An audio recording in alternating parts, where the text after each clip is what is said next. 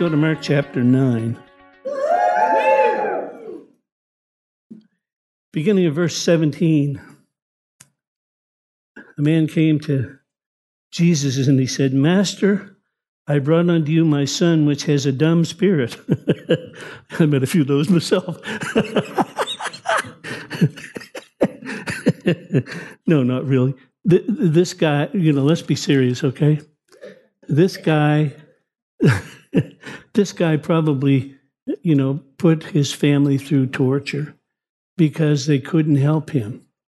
Because he, you know, maybe it was epilepsy. I don't know. The Bible doesn't really make it clear, but it says, he said, Master, I brought unto you my son, which has a dumb spirit. Whenever he he takes him, he tears him, he foams at the mouth, and he's pining, he's wasting, he's wasting away, gnashing with his teeth, wasting away. And I spoke to your disciples that they would cast him out, but they could not. So what does that tell you? That tells you that you may have gotten prayed for, but that doesn't mean that God doesn't want you healed. I said, you may have gotten prayed for, but that doesn't mean that God doesn't want you. His will is for your health. He's not willing that any should perish. He's, he said, I came that you might have life, have it more abundantly. We just read Psalm 22 today, if you're reading through the Bible with us. Why would we want to read through the Bible together? Because it keeps us in the same, same thought patterns all week long. We're reading the same verses. You know, we didn't just do that to make up some kind of religious rule. No, you do it so that you can be in one accord, one page, right? So, anyway, in Psalm 22, David, about 800 years before Jesus, gave a better account of what took place at Calvary than the people that stood there. They gave a, a snapshot, but he gave an x ray. Just like Isaiah 53, himself, who has believed our report. Unto him, unto the person that believes it, he said, My strength will be revealed. And then he talks about delivering you from sickness and delivering you from disease and destruction. All that stuff is available to us, right? So, so just because, no, but here's, here's how the church today operates. The church today operates in this vein.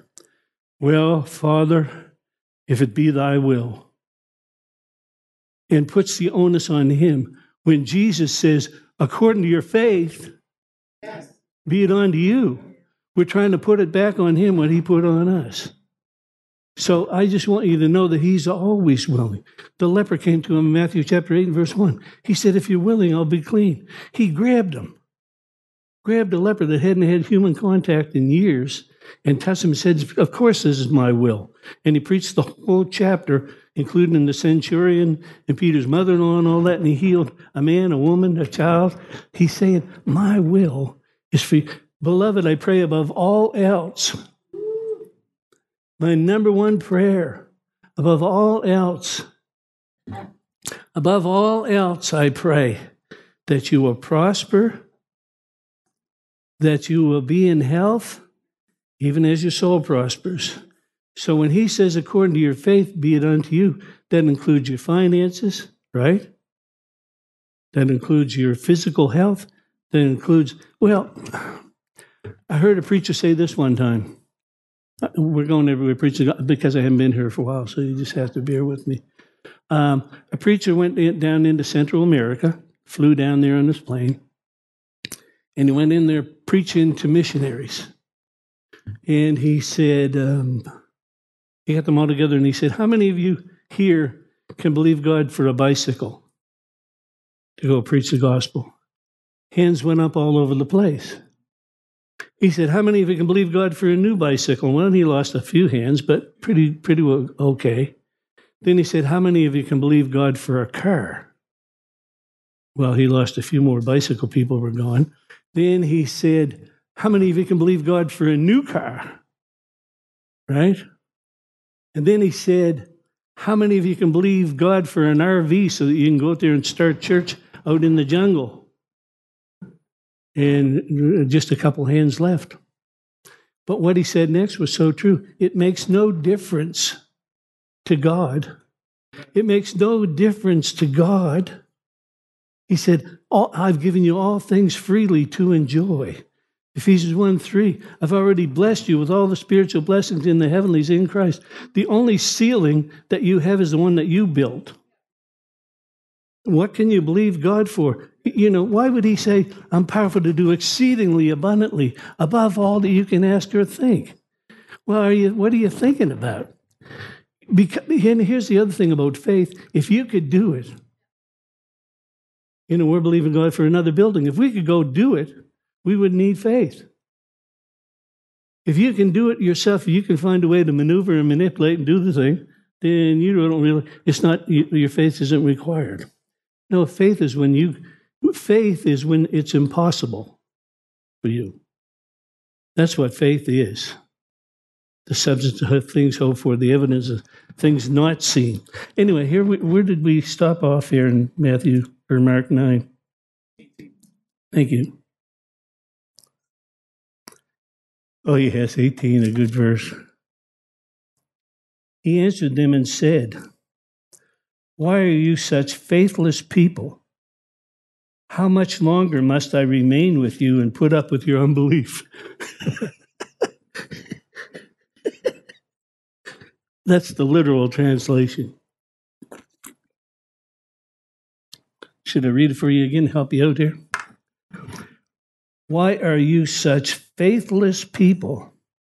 How much longer must I remain with you and put up with your unbelief? That's the same story that he told all through the Old Testament. When are you going to believe me? When are you going to rise up and believe me?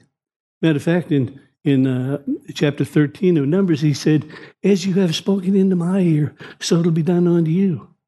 You want to die here in the wilderness? I'm going to let you die. But you didn't have to. But he said, he said, as surely as I live, my glory will cover the earth as the waters cover the sea. he said, I'm going to manifest my glory to somebody. It could be you. Will you believe me? Just believe me. So then we'll let read the next verse. Um, he asked the father, How long? This, well, no, read verse 20. They brought him unto him, and straightway the spirit tore him up, and he fell on the ground foaming. Well, I remember one time I was talking to Joey and uh, Lisa about this yesterday. I remember one time, I don't know if you were there, Pastor Paul, or not. We were in St. John's, Newfoundland, at Harvester Church, and uh, George Moss was preaching, and somebody, a, a demon possessed woman, began to manifest herself right in the front.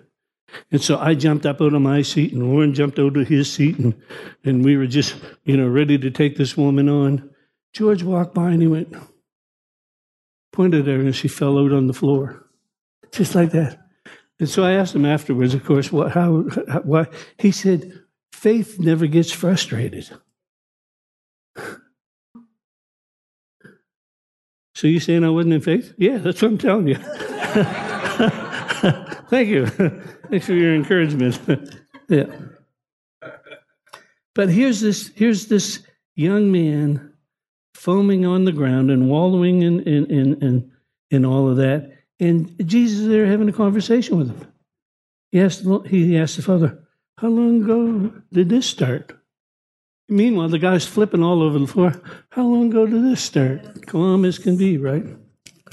He said, Since he was a child. Oftentimes, he cast him into the fire, into the water, and uh, to destroy him. Here's the next part. If you can do anything, if you can do anything, have compassion on us and help us. In other words, if it be your will, but that's the big that's the big lie that the church believes today. The big lie is that you believe it's up to him. The big lie is you believe that what's going to happen in the rest of your life is up to Him. And yet it's all up to you, according to your faith. So, so he says, What do you mean? The question is not the question is not can I believe? The question is, can you believe? Hmm. And but, but let's read the next verse in. Straightway the father said, he, he cried out and said with tears, Lord, I believe, help thou my unbelief. You need to underline that. It'll help you because you realize that obviously he had faith in his heart because the kid's about to get healed. But in his head, he was still struggling. I said in his head, he was still struggling, trying to believe, but his heart was already there. Jesus saw that the people came running together. He rebuked the foul spirit, saying unto him, You dumb spirit, I charge you, come out of him and enter him no more. Verse 26 And the spirit cried and rent him and came out of him, and he was there as a dead man, so much as people thought. The people thought he was dead, so the people didn't have any faith at all. But I mean, thank God this man did. Let's go to Mark chapter 5. Similar story. Let me know when you get to Mark chapter 5. Okay, let's go to Malachi chapter 4. Last, last book of the new the old covenant. After that, God was silent for 300 years. Aren't you glad he hadn't been silent for, to you for 300 years? Come on. I want to look in verse um, 2. But you that fear my name, you fear my name, shall, shall the Sun of Righteousness arise with healing in his wings, and you shall go forth as calves loosed from the stall. Talking about the coming of the Messiah and talking about that he would have healing in his in his actually in his prayer shawl was what this indicated. Now we need to go to Mark five. Okay. See, she had to have, if you get the word to stand on and you stand on it. It's like Shadrach, Meshach, and Abednego. They read Isaiah 43. I'll go through the waters and not overflow me. I'll walk through the fire and not be burned, neither shall the flame kindle upon me. They didn't just get thrown into that pit having no scripture to stand on. They knew. If you read it properly in the Hebrew of Daniel, they said, go ahead, throw us in if you have to. But we're still not going to bow and serve you because our God will deliver us. Hmm. The, new translations make it sound like he might and he might not, but the literal translation says, We're not sweating any of this. And when you're not sweating and the guards that are pushing you on the way die from the heat, you got something going on in your heart. But that's see, that's that's how faith works. Faith doesn't go by what you see, faith goes by what you know. And so in verse 25, a certain woman had an issue of blood 12 years. Now I know I know that Ken started he, by the way he'll be here uh, Thanksgiving weekend again. But he taught this, indicating that the woman was like Granny Clampett, kicking the crowd out of the way. But the fact is, she had been sick for 12 years. She was totally wiped out. Her money was gone. She was sickly. She was crawling on her hands and knees to try and get through a crowd, and they were stepping on her fingers and bumping into her. And but the but the thing is, she knew she knew that if I can touch his prayer shawl, that when the Son of Righteousness comes, he'll have healing, and I'll be able to get my healing. And so she held on to that. And so it says that she suffered many things from many doctors and spent all that she had. It was nothing better, but grew worse. I've suffered some things from doctors myself over the past little while. Hallelujah. It's all good. Verse, um, verse um, 27. She heard about Jesus. She heard about him and recognized this is Malachi 4 2. This is the Son of Righteousness. And she came in the press behind him and touched his garment. For she said, for she continued to say is what it says in the in the Greek, and the word is Lego. Have you ever used Lego building blocks? This is the word Lego here. It's like you keep saying it and you keep building on it, you keep building on it until it becomes a revelation in your life. Because it's not what you know in your head, it's what you know in your heart. Revelation knows is what sets you free. So she said, continue to say. A systematic discourse, okay? She just kept talking it, kept talking it until it became her, became her reality. Amen. Because, because you will get what your faith expects. That's what will be happen for you. What are you expecting today? If you're not expecting God to move big time in your life, change your expectation. How do I do that? By you get scriptures. Like you can start with Psalm 91. I will say of the Lord. He's my refuge and my fortress and God, and my God in whom I trust. I just don't carry a verse around in my pocket or, you know, I got to say it. I got to speak it every day. Calling those things that be not as though they were. Amen. So she heard of Jesus, came to press behind him, and she said, for she said continually, continually she said, If I may but touch his clothes, touch his prayer shawl, I shall be made whole. And straightway the fountain of her blood was dried up, and she felt in her body that she was healed from the plague. And Jesus, immediately knowing in himself that virtue had gone out from him, turned and said, Who touched my clothes? See, and the disciples think he's asking the wrong question. His, his disciples said, You see the multitude thronging you. What are you saying? Who touched me?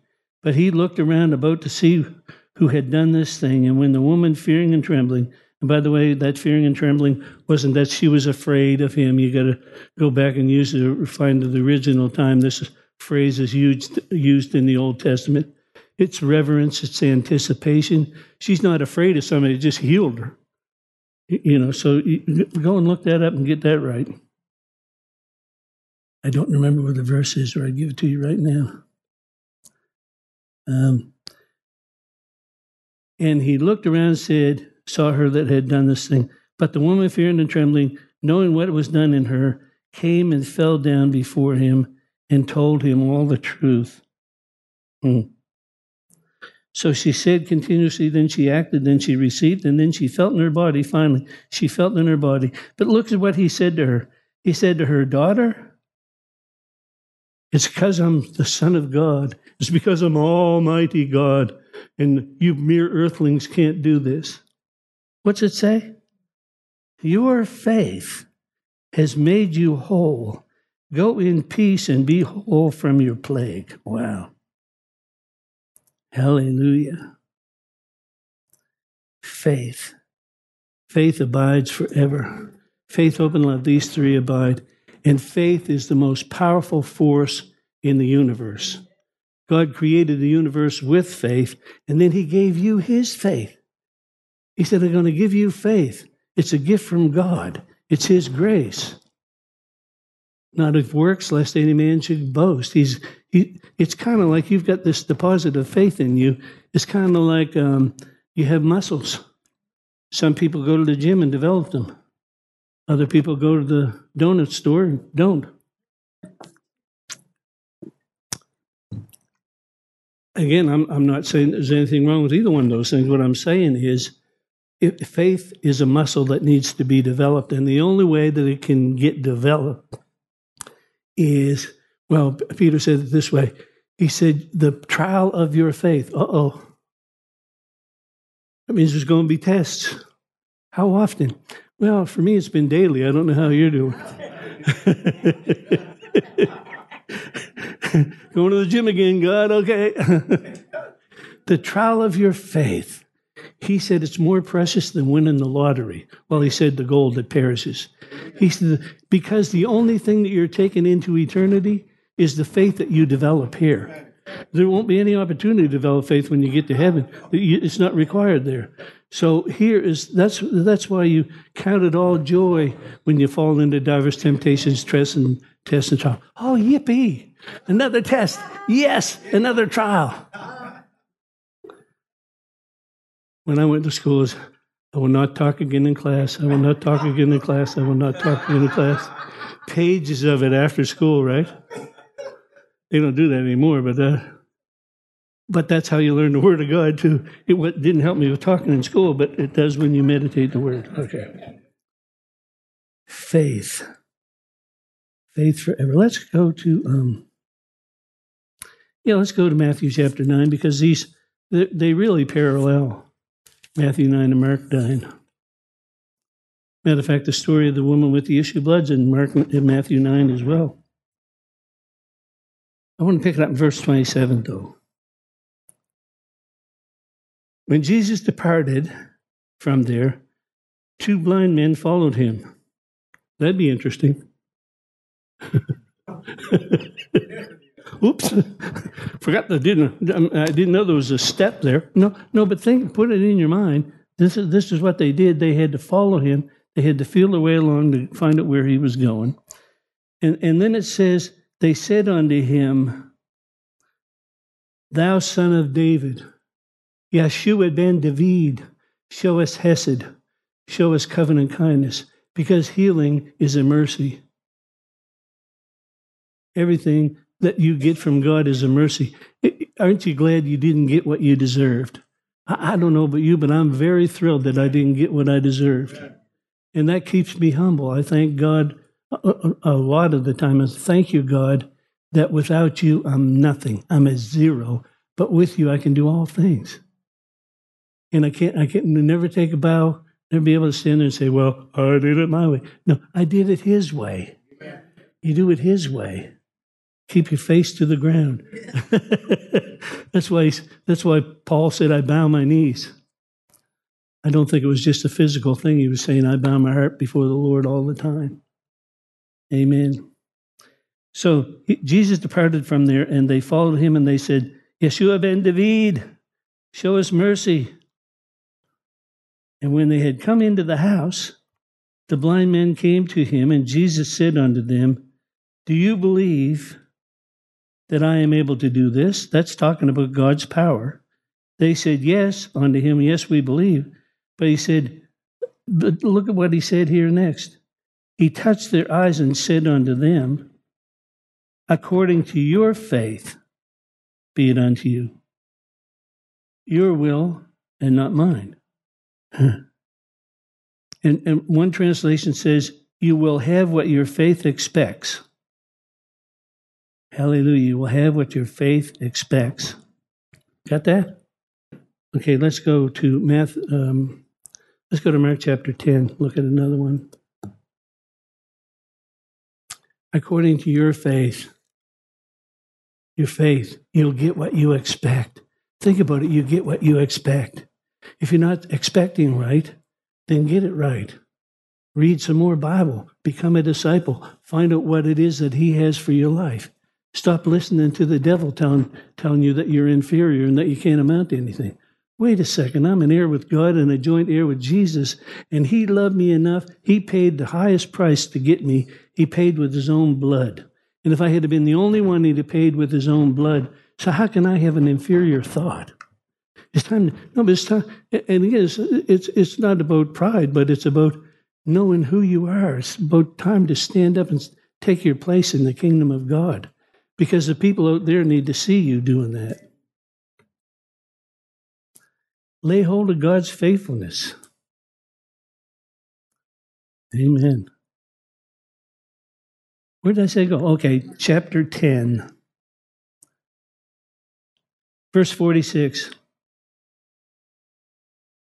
Somebody preached about this a few weeks ago. It might have been Pastor Paul. I don't know.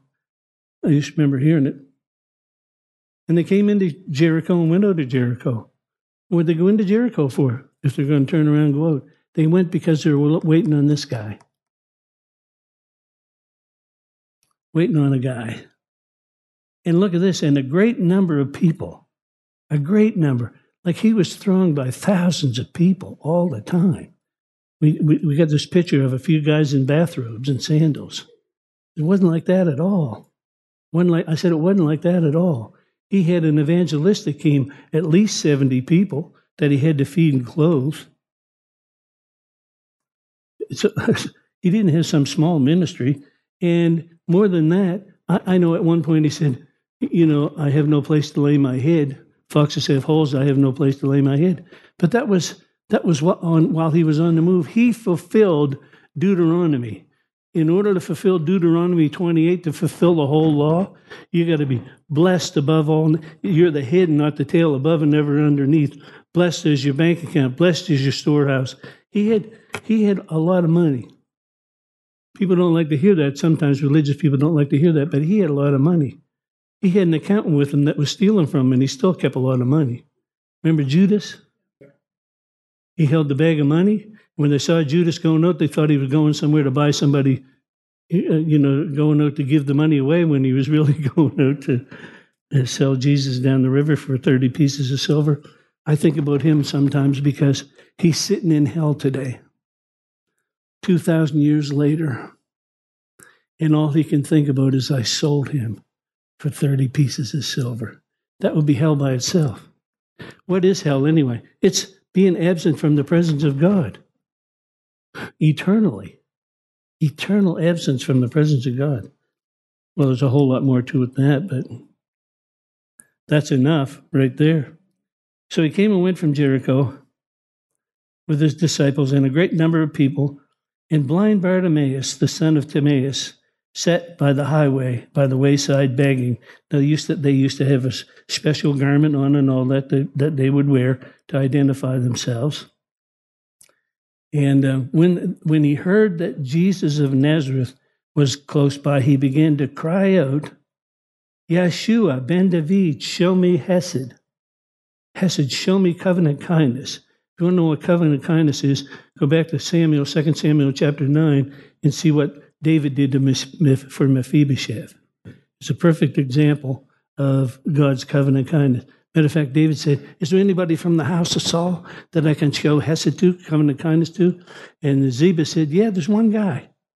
There's one guy. His name is Mephibosheth. It means shameful thing. And uh, he was five years old when he got the report that you became the king. And so his nurse grabbed him and ran off with him and dropped him on his head when he fell off the donkey. And he's been crippled ever since. And he's living in a place called Lodabar. Lo means no, and Debar means word. He's in a place of no word. And then David said, Fetch him. And they had to go. And can you imagine watching the chariots roll up in the driveway when you've been hiding for all those years from the king, thinking he's going to kill you. And then, and then they come in, they pick him up and carry him out and take him to David's house. And and the first thing he says to David is, "Why do you, would you want anything to do with such a dead dog as me?" The attitude that we have towards God. David totally ignored that and said, Set this guy at the king's table. He's going to eat there continually. You prepare a table before me in the presence of my enemies. You lead me in paths of righteousness for your name's sake. Changed his life forever, even though he was a shameful thing. So God took your shame, and for your shame, he gives you double. For confusion, you rejoice in your portion, and in the land you'll possess the double, and everlasting joy shall be upon you. Hallelujah. So have mercy on me. And many charged him. I've been to this church. Many charged him and said, Shut up, you're making too much noise. What are you doing up there dancing around in front of everybody? Making a spectacle of yourself. David said, "Yeah, wait till you see me tomorrow. My, wait, you think I'm you think I'm based today? You haven't seen nothing yet, lady. I'm just getting started." It's time for boldness. It's time for boldness. It's time to wake up, Almighty man. They charged him that he should hold his peace, and yet he cried out a great deal more. But see, this is how faith acts. You know, you, you're not concerned about being polite. You're not concerned about what other people think about you. You're desperate to get a hold of God. And your desperation is what is where the breakthrough is. No, the, the big breakthrough comes when you're bold and when you push through the crowd. Yeshua ben David, have mercy on me. And Jesus stood still and commanded him to be called.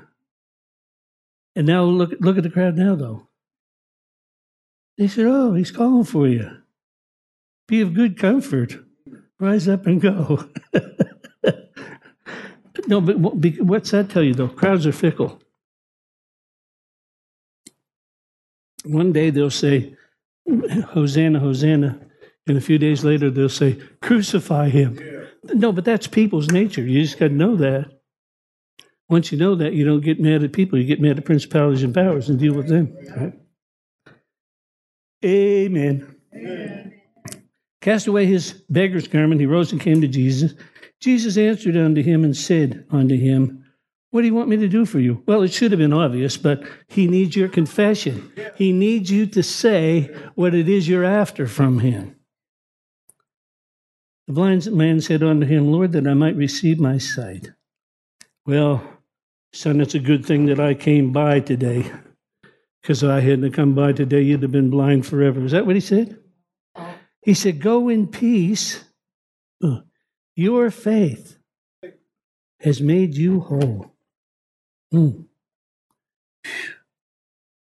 Lay hold of God's faithfulness, man. That's what it is. Lay hold of the faithfulness of God. He's so faithful.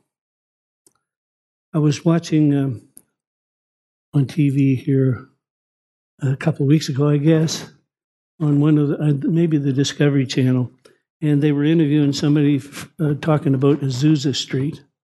And Azusa Street, how many of you know what Azusa Street even was? Yeah, a few of you. It was the biggest revival that happened in the last 150 years. And it happened with a man named Seymour who was blind in one eye. And uh, so he, he had some things against him. And he was a black man. And that wasn't all that popular back then either. But anyway, he, he, he got filled with the Holy Ghost in 1906, began to speak with other tongues, and moved to California. When he got to California, he went and began to preach in a church. And the church found out that he was full of the Holy Ghost, and so they gave him the left for the fellowship, which they're famous for. Anyway, so so he left there and he said, God, what am I going to do now? And so God said, I'm going to take you to a building. He went, um, there was an old stable on Azusa Street.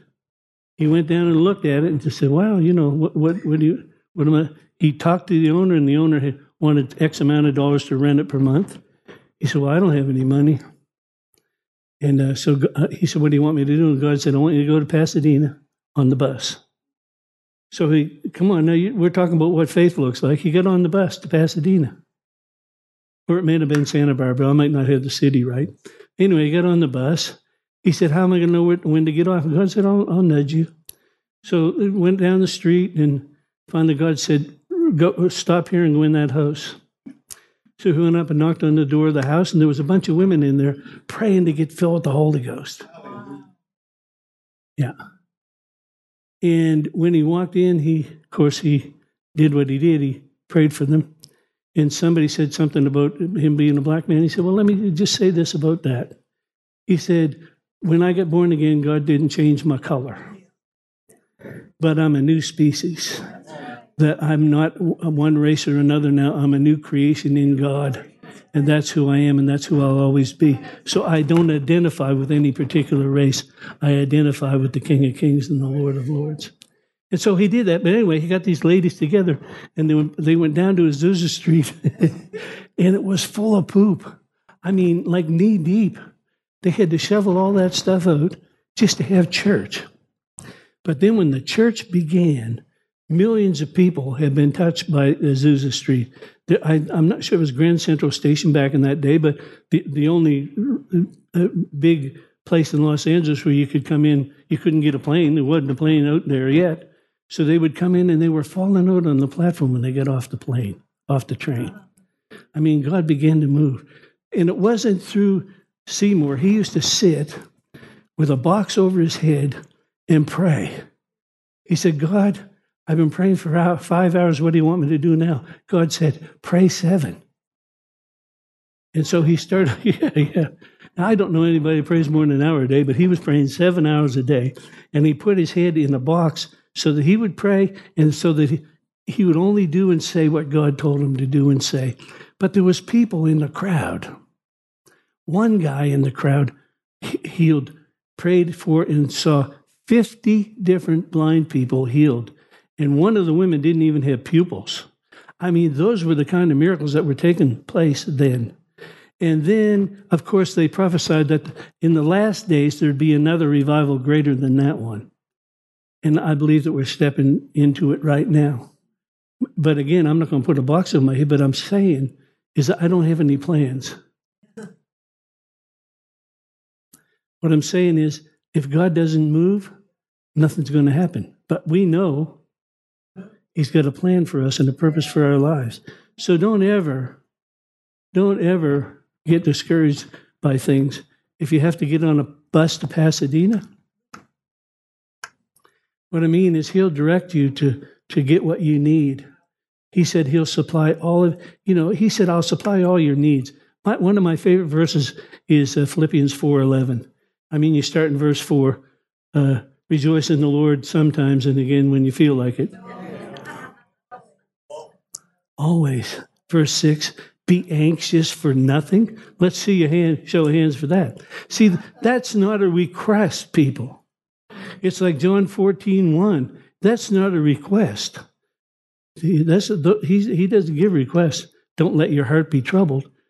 What's he saying? If he's saying don't let your heart be troubled, that tells me that you're responsible to make sure your heart doesn't get troubled.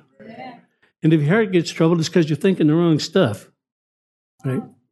But anyway, he said in 4 6, be anxious, be troubled by nothing, but in everything with prayer and supplication and thanksgiving. Thanksgiving, thanksgiving, thanksgiving. Make your request be made known unto God.